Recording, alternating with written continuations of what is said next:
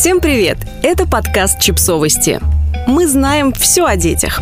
Когда пора покупать ребенку телефон? И почему я так боюсь этого момента? Размышления редактора Chips Journal и мамы двоих детей Кати Статкус. У меня двое детей. Старшему почти пять, младший полгода. И в родительстве меня волнует примерно все. Но если прямо сейчас мне нужно было бы выбрать всего один вопрос, то он был бы таким. Когда же мне нужно будет купить моему сыну телефон? И как объяснить ему, какой у этой штуковины есть дичайший потенциал поглотить в его жизни все остальное? Я часто думаю о временах без смартфона. Лет 25 назад я была на каникулах у дедушки в маленьком провинциальном городе. Дедушка маниакально выписывал газеты и прочитал в одной из них, что у американского президента есть сотовый телефон. И не стыдно же людям врать, что на свете есть телефон без провода. Вот журналюги!» – заворчал дедуля. Стоит ли говорить, что всего через пару лет у него самого появился мобильник? Мой телефон выглядит суперсовременным, но стоит мне открыть любой ресурс, на котором есть функция «оставить комментарий», и я попадаю на средневековую площадь, где от агрессии друг друга забивают камнями. Хочу ли я, чтобы в это средневековье скоро катапультировался мой ребенок? Что мне сделать, чтобы весь мир моего ребенка внезапно не оказался в этой телефонной коробочке? Будут ли над ним смеяться, если я куплю ему телефон модели Nokia 3310? Сколько лет мне надо быть цербером и жестко контролировать экранное время моего сына?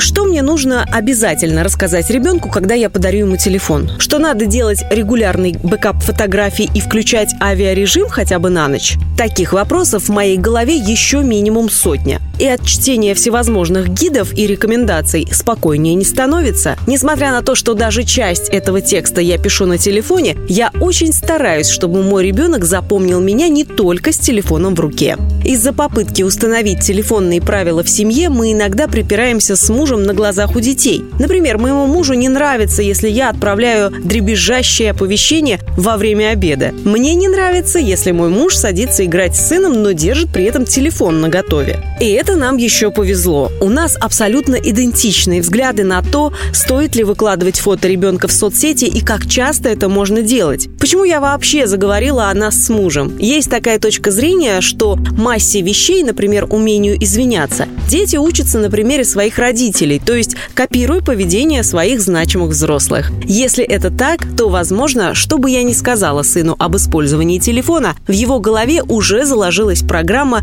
потребления цифрового контента.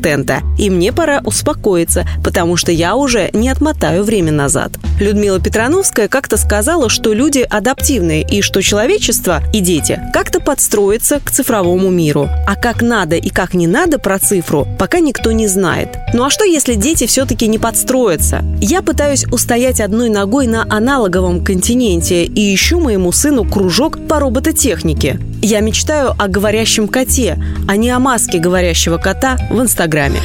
Подписывайтесь на подкаст, ставьте лайки и оставляйте комментарии. Ссылки на источники в описании к подкасту. До встречи!